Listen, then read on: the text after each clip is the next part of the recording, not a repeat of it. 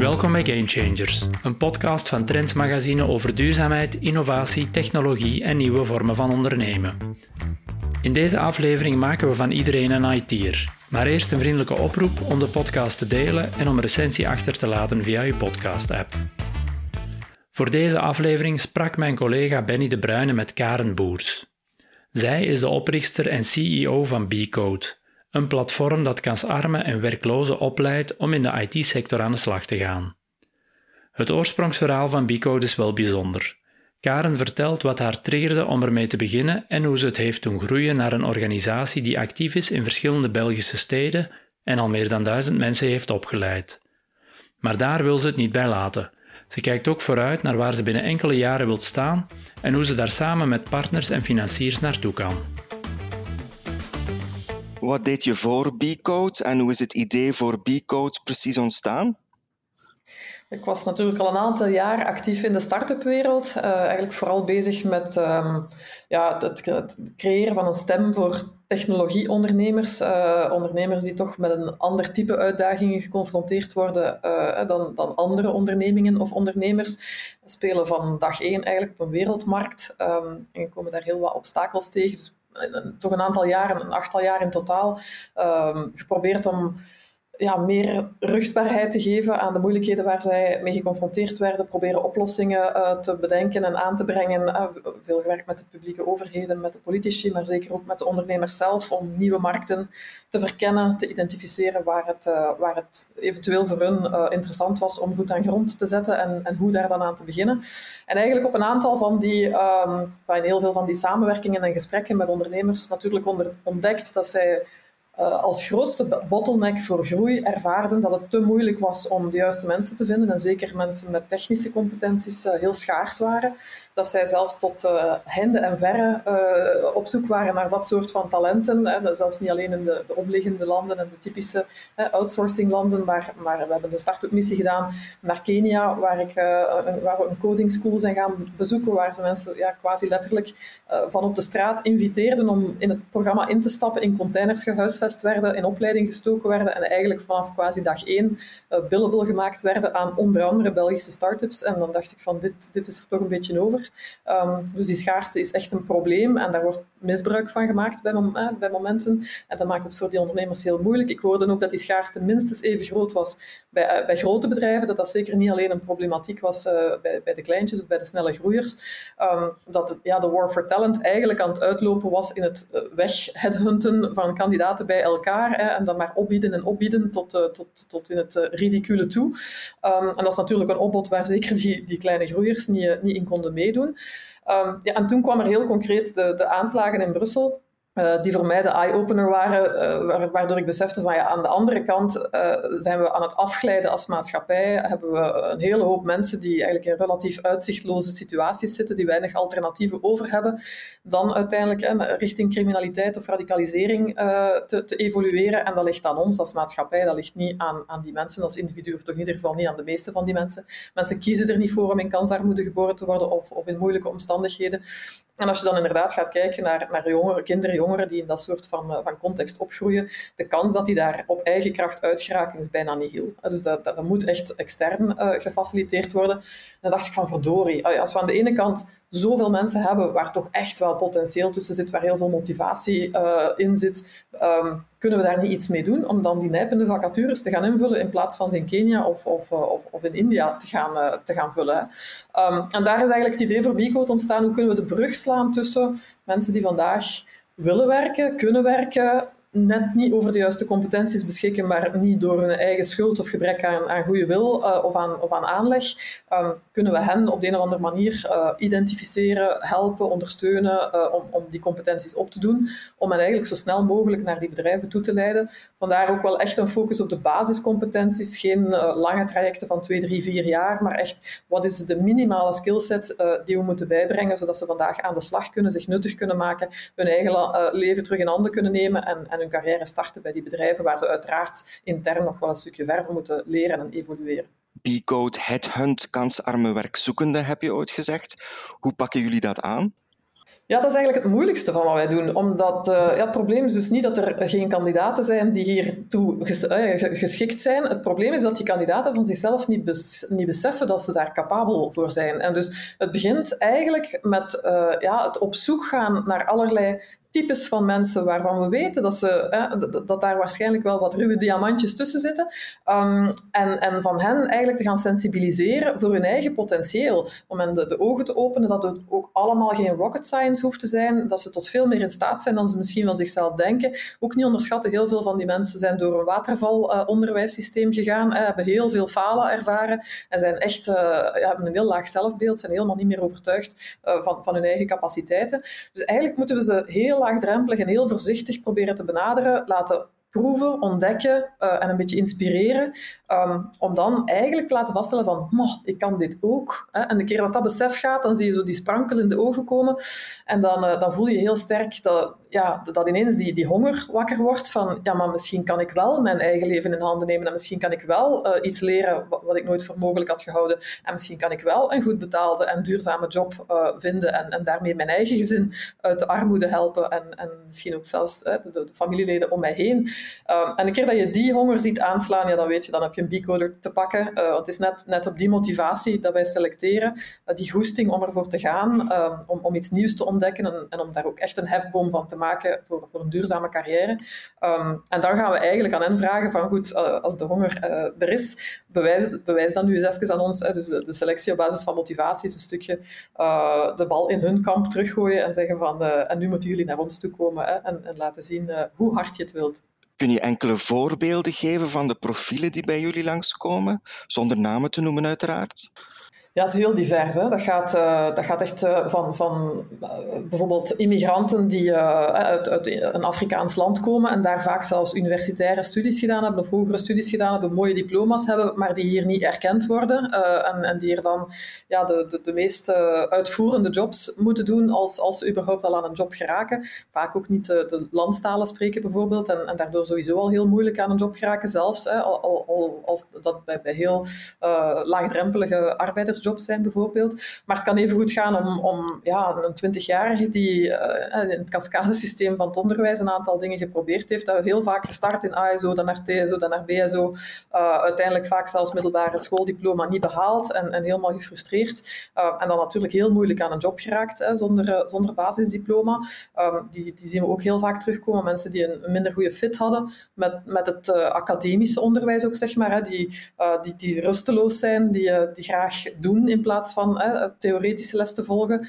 Um, die, en, en, die daardoor ook vaak gewoon gestopt zijn met school. Schoolverlaters die er ook echt bewust voor gekozen hebben om te stoppen en die dan bij ons terug binnenkomen.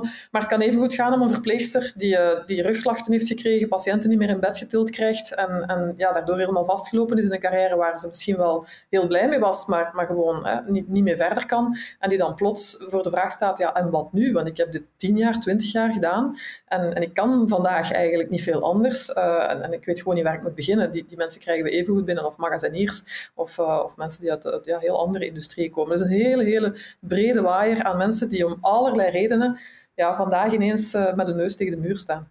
Hoe moet ik mij de lessen voorstellen? Is dat iemand die door corona online wellicht voor de klas staat, zoals in het klassieke onderwijs? Dat is eigenlijk het grote verschil met, het, eh, met elke klassieke vorm van onderwijs. Er wordt inderdaad bij ons geen les gegeven. Hè. Dus vandaag gebeurt inderdaad alles uh, virtueel en online omwille van, van de lockdowns. Uh, maar het normale uh, B-code onderwijs is wel degelijk contactonderwijs. maandag tot vrijdag voltijds in, in de klas. Um, maar het leren zelf gebeurt eigenlijk aldoende. Um, en dat is vaak moeilijk, moeilijk om zich voor te stellen. Hè. We zijn natuurlijk allemaal op de klassieke schoolbanken groot geworden. Dus we vinden het heel moeilijk om ons een, een, een klas voor te stellen waar je niet allemaal in rijtjes met je neus naar het bord en naar de leerkracht zit en luistert naar, uh, naar hoe het allemaal uh, moet en kan verlopen. Dat is voor heel veel mensen ook een, een hele zinvolle vorm van onderwijs. Hè. Verstaan me niet verkeerd, maar niet, niet voor iedereen. En, en voor degene bij wie dat minder past, hebben wij een alternatief model uh, aangeboden. En dat is echt het, ja, het actieve leermodel, waardoor je via oefeningen, projecten, uitdagingen, die vaak ook niet individueel, maar in kleine groepjes worden aangepakt, waardoor je ook ja, kan gaan samenwerken, een stukje op elkaar uh, beroep doen en, en, vertrouwen, waardoor je de complementariteit van de verschillende persoonlijkheden en de verschillende vaardigheden heel hard kan laten spelen. Um, maar waar ze eigenlijk een leerpad krijgen aangeboden dat hun zachtjes dwingt om bepaalde ja, ervaringen op te doen, bepaalde kennis op te doen, maar niet doordat ze ze uitgelegd krijgen, maar, maar omdat ze eigenlijk gaan proeven en experimenteren. En uiteraard krijgen ze ook wel richtlijnen waar ze allerlei theoretische onderbouwing kunnen vinden voor degenen die daar behoefte aan hebben of die ergens vastgelopen zijn en niet weten wat er misgaat en dan willen gaan kijken van wat, wat ben ik hier eigenlijk verkeerd aan het doen. Uh, en sommigen gaan ervoor kiezen om wel eerst dat soort van tutorials, en dat kan tekst zijn, dat kan video zijn, uh, maar Google is, is ook hun beste vriend hè, als, als ze ergens uh, vragen bij hebben. Um, zo zijn er die dat heel grondig gaan bestuderen voordat ze aan de slag gaan, maar we zien dat de meeste mensen eigenlijk gewoon eerst gaan proberen, kijken of het lukt. En pas als ze ergens uh, tegenaan lopen, dan op zoek gaan naar waar het misgegaan zou zijn. En, en dan begint het inderdaad bij Google, dan bij je buren links en rechts, uh, dan bij de rest van de klasgroep. En pas dan mogen ze naar de coach gaan om te vragen van, ja, we zitten vast, wat moeten we nu doen? En, en zet ons weer op weg. En dat is eigenlijk ook hoe het functioneert op de werkvloer. Het is niet de bedoeling dat bij elke vraag die je hebt, dat je naar je teamleader loopt en zegt van, hé, hey, waar moet ik dit gaan zoeken? Wat moet ik daarmee doen? De bedoeling is echt om een stukje die zelfredzaamheid ook te gaan stimuleren en dan vooral vertrouwd te leren worden met de platformen en, en het types van, uh, van informatie waar ze eigenlijk die antwoorden perfect zelf kunnen vinden. De opleiding is gratis voor studenten. Je verwees zelf al naar de moeilijke schoolcarrière die studenten soms hadden. Hoe vermijd je dat ze afhaken? Hoe motiveer je hen om de opleiding af te maken?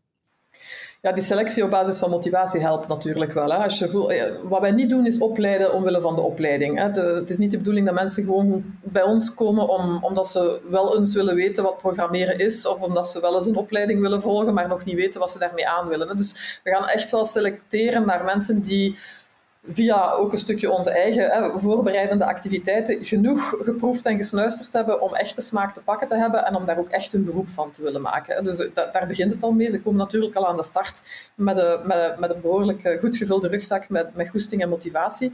Uh, en dan is het eigenlijk vooral de job van onze coaches niet om aan kennisoverdracht te doen, zoals we net zeiden, maar net om ja, die motivatie erin te houden, om te zorgen dat daar waar iemand stilaan begint af te haken, dat we snel achterhalen wat er aan de hand is, dat we die, dat we die terug bij de groep brengen. Uh, dat we ook in de, in de groep zelf genoeg uh, ja, peer coaching, zoals wij dat dan noemen, op gang brengen, zodat ze ook bij elkaar uh, terecht kunnen en terecht gaan. En dan zie je, ja, je hebt natuurlijk altijd een aantal individuen die, die al iets meer voorkennis hebben of die wat sneller leren en evolueren. En eigenlijk gaan we nooit met de groep verder naar een volgende leerinhoud, zeg maar, tot de hele groep mee is. En dus wordt er ook gestimuleerd dat mensen die dan wat sterker zijn, de rest van hun tijd gaan invullen met het ondersteunen van mensen die het misschien in, in dat onderwerp wat moeilijker hebben of die een beetje, beetje hulp nodig hebben. En ja, op die manier wordt het echt een, een, een, familie bijna. Ik hoor het heel vaak zeggen, als ze die zeven maanden samen hebben afgelegd, dat ze elkaar ja, jaren daarna, ondertussen, de eerste klasgroepen zijn nu een, jaar of drie, drieënhalf geleden afgestudeerd, die zien elkaar nog regelmatig. Dat, dat blijft een netwerk, dat blijven, die blijven in contact, ook met de coaches heel vaak. En het is net ja, door het feit dat ze ondersteund worden, niet enkel door die coach of door dat BICO-team die daar omheen staat, maar door die hele klasgroep. Uh, dat maakt dat de meesten er toch echt wel bij blijven. We hebben op dit moment een gemiddelde uitval van 15 à 16 procent, wat voor volwassen onderwijs bijzonder laag is.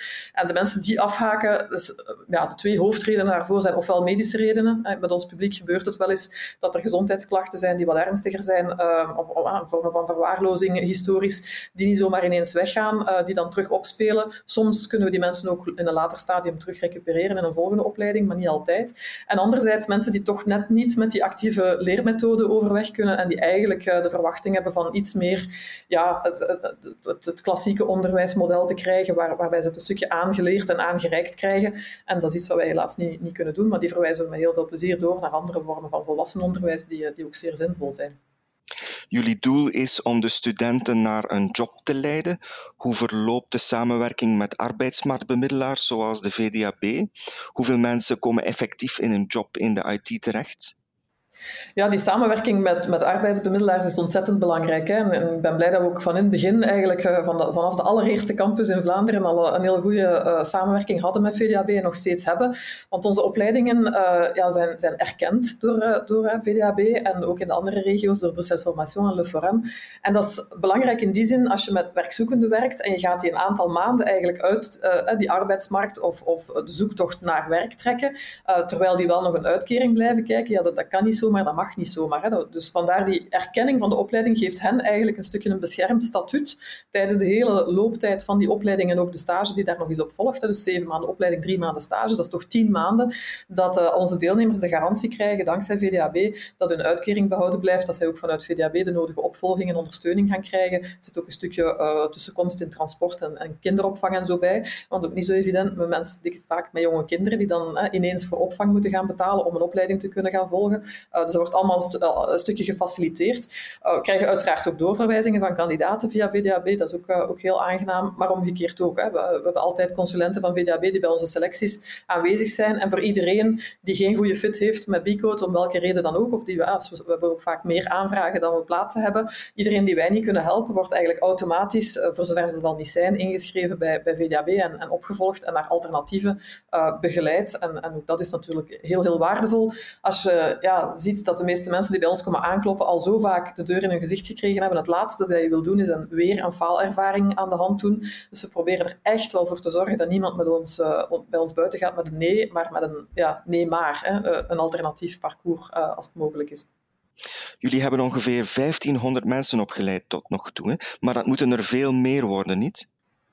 Ja, bij vier jaar tijd inderdaad, uh, ik denk 1500 eh, deelnemers die zo'n behoorlijk intensief parcours hebben gedaan, is natuurlijk op zich wel een indrukwekkend cijfer. Maar als je ziet hoeveel potentieel er nog is, hoeveel mensen zich bij ons aanmelden en hoeveel we er nog altijd niet kunnen helpen, hè, omdat we niet, niet altijd over de nodige financiering beslissen, beschikken of, of op dat moment hè, voldoende mensen in dienst hebben om, om, om extra opleidingen te kunnen starten, dan is dat frustrerend. En ook aan de kant van de bedrijven blijven we meer en meer vraag krijgen naar, naar goed opgeleide mensen. Uiteraard zien alle bedrijven liefst senior profielen komen, hè, maar ja, als die er nu eenmaal niet zijn, kunnen we van die schaarste een beetje gebruik maken om te zeggen van oké, laat mensen die al bij je werken doorgroeien naar senior posities en hè, vul aan, aan de juniorkant met, met nieuwe, frisse mensen en daar kunnen wij voor zorgen. Dus we zien ja, zowel aan vraag als aan aanbod zijde eigenlijk eh, de vraag alleen maar toenemen. De coronacrisis heeft daar nog eens een versnelling in, in met zich meegebracht kant van de werknemers heeft, uh, werkgevers liever heeft even gestagneerd, hè, even afgewacht van wat gaat het nu geven met de crisis en hoe lang gaat die duren. Maar je voelt nu toch uh, dat, dat ja, het begin van het einde komt in zicht. En bedrijven beginnen nu aan te geven van ja, nu de komende drie, zes, negen, twaalf maanden gaan we toch echt wel weer uh, volop beginnen aanwerven. En aan de kant van de kandidaten zijn er helaas natuurlijk een heel pak bijgekomen die door de, de crisis hun job verloren zijn. Dus ja, we, moeten meer, sneller, harder, beter. Er is gewoon geen alternatief. Dus het is inderdaad onze ambitie. Maar vorig jaar hebben we een 400-tal opgeleid op één jaar tijd. Hè. Vol, crisisjaar natuurlijk. Het had nog meer gekund als we geen coronajaar hadden gehad. Maar goed, we zijn, we zijn blij met die 400. Dit jaar willen we richting 750, 800 gaan. En, en dat moet verder omhoog naar een 1500 per jaar uh, binnen drie à vier jaar. Dat is eigenlijk ons streefdoel. Als we even naar B-Code zelf kijken, we zeiden al dat de opleidingen gratis zijn voor de studenten, maar iemand moet er natuurlijk voor betalen. Hoe zit jullie zakenmodel in elkaar? Ja, er is no such thing as a free ride. Hè. Dat, klopt. Maar voor ons publiek vinden we het inderdaad ontzettend belangrijk. Uh, ze komen al uit, uit uh, kansarmoede. Um, we hebben ook gekeken naar de Amerikaanse modellen om eventueel naar terugbetalingsmodellen als ze dan aan het werk zijn, om dan eventueel gedurende x aantal maanden een kleine bijdrage te doen. Maar uiteindelijk, ja, onze missie is maatschappelijk. We willen mensen die het moeilijk hebben naar de arbeidsmarkt uh, toebrengen. En, en dat willen we eigenlijk absoluut niet ten koste van hen zelf gaan doen. We willen hun een stukje responsabiliseren om op een andere manier bij te dragen aan het project, maar niet financieel. Dus inderdaad, het geld moest ergens anders vandaan komen. Bij de opstart hebben we eigenlijk volledig uh, gesteund op, op uh, filantropische bijdragen uit de, privésector. Hè, dus donaties, sponsorings. in eerste instantie van Telenet en Orange Belgium en de Four Wings Foundation en de Groof Petergam Foundation, die eigenlijk het start kapitaal bij elkaar gebracht hebben met z'n vieren, om, uh, om van ja, PowerPoint naar project, naar een echt experiment te kunnen gaan. Um, we hebben dat verder opgeschaald met een aantal extra filantropische partners, zoals een JP Morgan Foundation, een Epic Foundation, maar erg schaalbaar is dat niet. In Europa is het zeker niet de cultuur om in, uh, in grote hoeveelheden aan, uh, of grote, grote getallen aan, uh, aan filantropie te doen. Dus dat gaat voor 2, 3, 400.000 euro per jaar maximaal. maar dan zit je echt wel aan het plafond, zeker voor één project. Ehm, dus we hebben dat dan in eerste instantie aangevuld, gezien ook wel onze maatschappelijke focus. gaf iedereen aan ja, dat is toch eigenlijk ook wel de verantwoordelijkheid van de overheid om daarin tussen te komen. Is ook zo. Hè. En dat hebben ze ook gedaan, met verven moet ik zeggen. Maar de overheid bestaat natuurlijk niet in België. Is, in onze federale landstructuur is dat op zichzelf al heel complex. Je zit al met drie regio's, gewesten, die bevoegdheden die dan ook nog eens heel erg verschillen. Vallen wij onder werk, vallen wij onder, onder onderwijs, vallen wij onder inburgering, vallen wij onder digitalisering. Dat zijn zelfs binnen al die regeringen dan nog eens allemaal verschillende ministers en administraties. Dus dat is allemaal vrij, uh, vrij weinig transparant en, en, zeker niet zo efficiënt. Dus dat is een kwestie van te reageren op ja, subsidieoproepen die er zijn, maar dat is dan altijd projectgebonden. Um, dat is super om dingen op te starten. Heel vaak is er kapitaal om dingen te ontwikkelen of, of uit te proberen. Uh, dus uh, startfinanciering, denk ik dat we kunnen zeggen, is er, is er eigenlijk zeker wel vanuit de, de, publieke kant. Het probleem daarmee is, na een jaar, anderhalf jaar, twee of drie jaar, als je heel veel geluk hebt, uh, loopt die financiering af en dan wat? Hè? Dan is er zelden eigenlijk de mogelijkheid om aansluitend een nieuwe vorm van publieke financiering te hebben omdat ja, die experimentele financiering net bedoeld is om iets uit te proberen en vervolgens te gaan evalueren, en rustig achteruit te gaan zitten en te kijken wat heeft er gewerkt, wat heeft er niet gewerkt. En op basis eigenlijk van die inzichten na een tijdje dan eventueel een grotere projectoproep te doen. Maar daar zit typisch een gat tussen van zes maanden tot twee, drie jaar soms wel. Uh, en dat gat, ja, dat moet je ook gefinancierd krijgen. Hè. Vooraleer dat je echt een structureel programma kan, uh, kan gaan opzetten met een overheidspartner. En om dat gat te vullen zijn we uiteindelijk naar de privésector getrokken waar we gezegd hebben van goed, eh, het is ook voor jullie dat we dit doen. Hè. Bij jullie, die schaarste, die moet toch ook wel pijn doen. Uh, what's it worth to you? Hè, dat wij een, een, nieuwe talentenpool aanboren en naar jullie toe brengen. Uh, dat we dat ook echt wel doen, zoveel mogelijk op maat en, en, en luisterend naar wat, je, wat, jullie precies nodig hebben aan technische vaardigheden, maar zeker ook aan soft skills en, en, aan ja, manier van werken die, die we mee trainen in die actieve leermethode. En dan bleek inderdaad dat bedrijven daar de waarde echt wel van inzien en ook wel bereid zijn om een duit in het zakje te doen. Alleen zit je daar uh, met een dynamiek. Ja, als je mensen naar de arbeidsmarkt toeleidt, kan je je kandidaten niet gaan dwingen om bij bedrijf X of Y te gaan werken. Dat zou ook niet erg slim zijn, dat zou hè, niet, niet erg duurzaam zijn. Dus je kan eigenlijk nooit aan een bedrijf garanderen, als jij een bijdrage doet, gaan we vijf of tien of vijftien mensen met absolute zekerheid bij jullie kunnen plaatsen. Dat kan je niet beloven. Dat is een individueel onderhandelingsproces tussen kandidaten en, uh, en bedrijven. En bovendien, de competenties van die, uh, van die mensen die ontwikkeld worden tijdens de opleiding, die zijn ook divers, die zijn verschillend. Dus ik kan zelfs niet zeggen, op die 100 mensen ga ik zeker vijf full-stack developers hebben, of, uh, of vier profielen van deze aard. Dat hangt er een beetje van af, hoe, hoe het evolueert tijdens het leerproces en waar de mensen hun voorkeuren en hun talenten liggen. Dus om te zeggen van, ja, als jullie nu eens allemaal zoveel hè, de, de check uitschrijven, dan, dan kunnen wij jullie garanderen dat je daar x aantal mensen mee gaat aanwerven dat werkt niet. Dus hebben we eigenlijk uh, een, een ander model met hun ontwikkeld met de privébedrijven, meer een soort no-cure, no-pay oplossing, waarbij we zeggen, we gaan goed naar jullie luisteren, we gaan zo goed mogelijk mensen selecteren, recruteren, die qua attitude, qua profiel, qua uh, persoonlijkheid passen bij wat jullie in gedachten hebben. We gaan die opleiden, zodat ze ook uh, de technische vaardigheden hebben en een oefening krijgen in dat samenwerken in een technische context. We gaan ze naar jullie toe, toebrengen. Uh, we gaan ze bij jullie stage laten lopen. En als je na de stage iemand aanwerft, dan bewijs je eigenlijk dat wij een goede job gedaan hebben. En dan verwachten we van jou in het soort pay-it-forward-principe dat je ook een bijdrage levert voor de volgende generatie. En dus op die manier kunnen we eigenlijk elke keer dat we startfinanciering hebben, of die dan van de publieke sector komt, of filantropie of sponsoring, maakt niet uit. Uh, als we startfinanciering hebben, kunnen we eigenlijk een volume aan mensen opleiden die we kunnen uh, helpen plaatsen bij bedrijven die bereid zijn om, om mee een duit in het zakje te doen. En die leveren dan eigenlijk cofinanciering voor de volgende generatie. En op die manier kan je dat systeem in stand beginnen houden uh, over, over de, de, tijd. En ja, hoe beter die relaties worden met bedrijven en hoe meer bedrijven we, we hebben die, die openstaan voor dit type van recrutering, die openstaan ook voor diversere profielen, die openstaan voor het kijken naar competenties in plaats van diploma's. Um, ja, hoe, hoe, meer opportuniteiten sowieso voor tewerkstelling voor onze, voor onze kandidaten, dat is op zichzelf al, al een geweldig iets. En hoe meer dat we financiering kunnen ophalen om volgende generaties uh, in, in, hetzelfde principe mee te nemen. Uh, maar dat vraagt werkingskapitaal. Hè. Uh, en ja, dat hebben we dus ten dele wel uit filantropie en publieke inkomsten, maar dat volstond nog niet. dus moesten we op zoek naar meer. Dat was het nieuws dat jullie recent bekend maakten. 2,5 miljoen euro opgehaald bij verschillende impact-investeerders. Wat betekent die term impact en waarom was het belangrijk om dat type investeerder aan te trekken? Ja, wij zijn inderdaad eh, arrogant genoeg geweest om op zoek te gaan naar het soort investeerders die bij ons project passen. Met name investeerders die ons nooit zouden dwingen om in, in, functie van een hogere financiële return of een hogere rentabiliteit keuzes te maken die niet goed zijn voor ons project en die niet goed zijn voor de mensen die we opleiden. Als, als je een, een maatschappelijke missie hebt, dan wil je absoluut niet aan cherrypicking moeten doen bij je kandidaten en zeggen van, goh, laten we toch maar die nemen, want die heeft meer potentieel om de opleiding af te werken dan iemand anders, of meer potentieel om bij een bedrijf aan de slag te gaan waarmee we eh, een, commerciële relatie hebben dan iemand anders. Dat is het laatste wat je wil doen. We willen vooral iedereen die, die die kans kunnen bieden en iedereen die het potentieel toont, uh, ook echt helemaal open die kans willen geven. En daar zitten ook profielen tussen die wat minder evident zijn uh, om, om naar de arbeidsmarkt toe te brengen. En dat willen we zo houden. Hè. We werken even goed met mensen die uh, net uit de gevangenis komen of die, die net gearriveerd zijn in ons land en zelfs nog geen Nederlands en Frans spreken.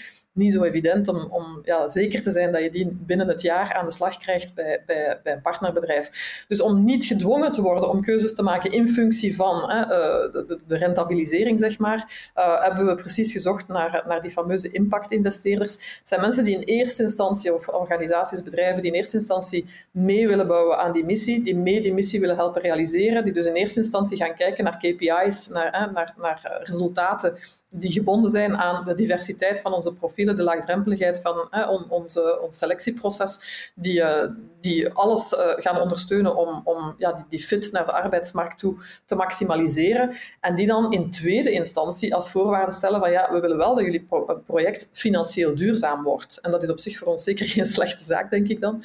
Um, we willen dat jullie een stukje leren zelf bedruipend te zijn, zodat jullie in ieder geval niet afhankelijk zijn van één of twee financieringstromen, zodat als die wegvallen, dat je dan eigenlijk met je project helemaal onderuit gaat. Um, en die ook wel de expertise meebrengen over hoe je een bedrijf structureert en hoe je net die financiële duurzaamheid inbouwt. Hoe je ook uh, ja, de, financiële rapportering daar rond doet. Hoe je monitoring kan gaan doen, zodat je eigenlijk uh, zoveel mogelijk in real time uh, ja, weet waar je staat. Ook tijdens de opleiding ook al kijkt naar indicatoren van hoe, hoe groot is de kans op succes, waar moeten we nog bijsturen. En eigenlijk komen die impactinvesteerders niet alleen met een stukje startkapitaal, maar vooral met heel veel bagage en, en heel veel actieve bijdrage aan, aan het project om het verder te gaan professionaliseren, structureren, op schaal te brengen. Um, en dat inderdaad te doen op een manier dat het, dat het ook naar de toekomst toe uh, in stand gehouden kan worden. En ja, het blijven investeerders, het zijn geen filantropen, hè, dus... Um, er is wel een financiële return die daar, die daar mee gepaard gaat. Maar opnieuw, een impactinvesteerder vraagt een zeer beperkte of verwacht een zeer beperkte financiële return. En wij hebben vandaag uh, zowel in het gedeelte equity als in het gedeelte converteerbare leningen. Dus we, hebben een, een, financieringsmix gemaakt uh, voor deze financieringsronde. Maar in, in beide kanten van, van het bedrijf wordt er een return verwacht om en bij de 3%. Hè. Dus dat gaat zeker niet over de bedragen die je typisch bij VC's of traditionele kapitaalsrondes ziet verschijnen. Um, en dat rendement, zeg, het is eigenlijk vooral bedoeld voor hem als hefboom om, om je echt met je neus op die financiële duurzaamheid te duwen um, en, en te verzekeren dat je die structureel inbouwt in je project. Die 2,5 miljoen, de eerste grote kapitaalronde, is er redelijk snel gekomen. P-Code ging in 2017 van een klein pilootproject naar een aanwezigheid in Antwerpen, Gent, Brussel, Charleroi, Luik, de vijf grote steden. Hoe hard ging het toen voor jou als onderneemster? Heel hard. en dat was inderdaad een periode. De, de, opstart is heel snel gegaan. Tussen het ophalen van, van het startkapitaal bij onze vier initiële partners en de opstart van de opleidingen, daar zaten maar een paar maanden tussen. En dat waren dan een paar maanden dat we inderdaad ja, een stukje ons op de kaart moesten zetten, kandidaten moesten ronselen, coaches moesten vinden. Uh, en, en ook de erkenning uh, in eerste instantie door Brussel Formation in orde brengen. Dus dat was, dat was ook een heel hectische periode. En door het feit dat we eigenlijk onmiddellijk zagen dat, dat uh, ja, de impact er was, dat, dat ja, de kans op de werkstelling voor deze kandidaten groot was, was de honger ook groot om, om snel te schakelen. En zijn we eigenlijk in meerdere steden tegelijkertijd beginnen exploreren van wat als? Hè? Hoe zouden we hier voet aan grond kunnen, kunnen krijgen? Wie zijn eventueel de lokale partners? Waar zou de financiering vandaan kunnen komen? Dus we hebben een aantal parallele trajecten uh, ontwikkeld in de hoop dat er één of twee gingen, gingen landen. En ze zijn toen allemaal ongeveer tegelijkertijd geland, want Genk heeft er ook nog even tussen gezeten met DSF-financiering. En ja, dan heb je de keuze, ofwel zeg je dan nee tegen geld dat je aangeboden wordt om, om iets moois te doen uh, en, en iets dat je ook absoluut wil doen. en, en ga je voorzichtig en organisch groeien. Ofwel zeg je ja en dan ga je inderdaad in vier of vijf steden quasi tegelijkertijd, op zes maanden tijd denk ik dat we, dat we alle nieuwe campussen hebben geopend, um, tegelijkertijd. En dan, dan weet je dat je groeipijnen gaat krijgen. Um, en, en in Genk we zijn we er ook niet in geslaagd om na de startfinanciering van 18 maanden voldoende snel vervolgfinanciering te hebben. Ook operationeel veel uitdagingen gehad, omdat we natuurlijk ja, Genk, Antwerpen en Gent tegelijkertijd aan het open doen waren en, en Charleroi en Luik ook nog eens. Um, ja, je, focus wordt een stukje verdeeld en dan kan je nooit overal 100% uh, eh, doen wat je moet doen. En dat was, dat was wel een frustrerende periode.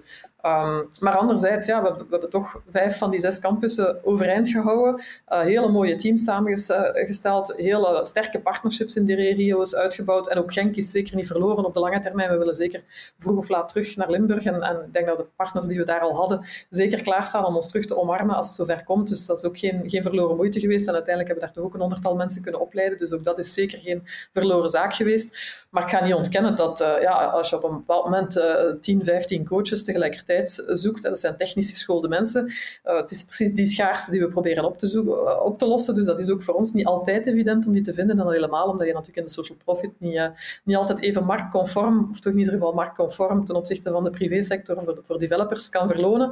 Dat was, dat was een, een, pittige periode. En we hebben daar ook wel, wel twee, drie mensen gehad die, die daar zwaar onder geleden hebben en, en, en in burn-out gegaan zijn. En daar voel je je dan als ondernemer wel heel schuldig over. Had ik dit kunnen voorkomen, had ik dit moeten voorkomen.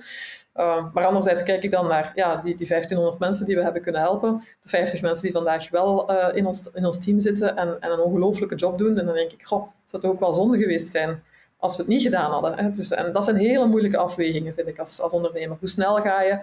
Um, ja, mag het of moet het soms ten koste gaan van uh, bepaalde kwaliteitsnormen uh, die, die, die je liever wel zou handhaven? En, en hoe ver ga je daarin? Dat is niet makkelijk. Jullie moeten ook een boost gekregen hebben toen een aantal grote bedrijven langskwamen en zorgden dat B-Code het aanbod kon uitbreiden. Want het zijn niet alleen basis IT-opleidingen die B-Code aanbiedt op dit moment. Hè. Wat doen jullie nog? Nee, dat klopt. Daar zijn we mee begonnen met een basisopleiding waar we echt starten van nul. Mensen die met een computer kunnen werken, maar, uh, maar niet, niet per se iets van programmeren afkennen. Die leren websites bouwen, applicaties bouwen. Uh, die basisopleiding die hebben we ook lopen in alle vijfde steden. En dan zijn we inderdaad vrij snel al in, in 2019 geconfronteerd met de vraag vanuit Microsoft en het hele ecosysteem, zoals dat dan heet, hè, van partnerbedrijven uh, rond Microsoft. Van goed, we zijn eigenlijk volop de kaart aan het trekken als industrie van de artificiële intelligentie. en er is nog wel wat werk aan de winkel om ja, te gaan identificeren wat de opportuniteiten rond die artificiële intelligentie zijn in al die bedrijven. Maar, maar we weten dat dat een must is. We weten dat we daar naartoe gaan. En we weten ook dat als we die projecten gaan willen opstarten, dat we dan handjes nodig hebben om die ook te kunnen implementeren. En die handjes zijn er vandaag de facto niet. Dus de vraag was, B-Code, kunnen jullie eigenlijk samen met ons aanlopen, terwijl wij eigenlijk als ecosysteem aan het kijken zijn, wat kan AI voor ons betekenen, hoe gaan we dat concreet in onze bedrijven opstarten? kunnen jullie in parallel mensen beginnen recruteren en opleiden die de nodige handjes zouden kunnen leveren op het moment dat die projecten landen, van ook aan, aan de slag te gaan. Want als we op dat moment nog moeten beginnen met die oefening, dan zijn we weer een jaar kwijt. Hè. We willen eigenlijk ahead of the curve zitten en niet, niet erachter. Um, dus dat was een heel ambitieuze vraag. maar we kregen inderdaad ook wel kandidaten binnen voor de basisopleiding die eigenlijk al te veel voorkennis hadden om nog veel baat te hebben bij, bij zo'n basisopleiding. En die we dan dikwijls moesten weigeren. Typisch mensen die aan een bachelor of een master begonnen waren, maar die niet afgewerkt hadden of die ergens in een job of, of privé toch allee, serieuze basiscompetenties hadden opgedaan, maar ja, niet genoeg om, om er echt een beroep van te maken. En dat was ook wel jammer dat we, dat we die de deur moesten wijzen. Dus hebben we toen gezegd van ja, laten we kijken of we inderdaad met die mensen aan de slag kunnen gaan om die in een soort versneld traject uh, een, een, een, vaardigheden rond programmeren te vervolledigen, maar vooral naar, naar die laag te gaan kijken van data sourcing, data cleaning, data visualisatie, uh, begin van machine learning, um, om inderdaad de iets wat uitvoerender jobs uh, in, in die nieuwe emerging AI-economie voor een rekening te gaan nemen, zodat je er ook voor kan zorgen dat mensen die, die wel een PhD hebben, uh, zich met de conceptualisaties, de architectuur kunnen bezighouden en dat die niet per se met data cleaning bezig zijn. Hè. Dat, dat zou ook een beetje sneu zijn. Dus dat was een beetje een gok, maar een gok die gelukkig goed heeft uitgepakt. Um, want ja, die, die eerste klas uh, is, is met, met een vijftal Dat waren toen uh, KPMG, Kronos, Faction, Xelos zat daarbij, Delaware, uh, die dan ook met, met, inhoudelijke ondersteuning van Microsoft echt die eerste klasgroep begeleid hebben en, en ook stageplaatsen aangeboden hebben en daaruit aangeworven hebben. En die toch zeiden van ja, amai, de mayonaise pakt wel. we, kunnen, we kunnen echt wel met dit soort uh, profielen aan de slag voor, voor dat soort van projecten. En, en, ja, dan hebben we doorgestart. En ook onder andere dankzij een partnership met Sintra aan de Vlaamse kant eigenlijk ja, veel, veel startsnelheid kunnen nemen. En die opleiding ja, quasi overnight weer naar de vijf campussen kunnen toebrengen. En dat is natuurlijk het leuke aan het B-code-model. Je hebt die, die, die vijf teams die, die er al zijn. Je kunt snel innoveren samen met de industrie tot, tot een nieuw product komen en dan ook snel opschalen door dat heel, uh, naar die andere teams te brengen en in die verschillende steden te lanceren. We hebben dat kort daarna gedaan met een, een opleiding meer gericht op uh, security aspecten en, en op, op, uh, op, DevOps aspecten samen met Accenture. Vervolgens zijn we benaderd door SAP met de vraag van goh, we zijn met SAP naar een cloud-platform gemigreerd en dat, we merken nu dat dat echt wel pijn doet bij de klanten, dat die migratie niet zo evident is. Dat is een heel ander product eigenlijk dus we hebben massa's veel vragen voor consultants om die hele migratietrajecten en die implementatietrajecten te begeleiden. Honderden vacatures die we niet ingevuld krijgen. Maar eigenlijk hebben we niet meer nodig dan mensen die een beetje kennis hebben van hoe bedrijfsprocessen in elkaar zitten, die wat ervaring hebben in de logistiek of in de finance of in de HR of in procurement. En die dan dat digitale laagje erbij krijgen. Een hub, die zijn vertrokken voor een nieuwe carrière en die zijn hot, hot, hot in de arbeidsmarkt vandaag. Ja, dat is de perfecte fit voor, ons natuurlijk. Dus die opleiding is ook uh, vrij snel van start gegaan in Antwerpen. Zal zeker ook naar de andere steden komen binnenkort. En dat is leuk, hè? als de vraag inderdaad vanuit de industrie zelf komt, dat je ook een stukje de, street credibility krijgt van die grote merken. Maar vooral, en dat is voor ons veel belangrijk, echt die actieve participatie. Hè? Mensen uit die grote bedrijven die mee aan de tekentafel zitten van hoe moet zo'n curriculum eruit zien, wat voor leerprojecten kunnen we dan bedenken die, die real-life genoeg zijn om, om echt een, een, concrete leerervaring te hebben. Liefst zelfs projecten die vandaag actueel zijn bij, bij de bedrijven waar we mee samenwerken, echt echte real-life projecten.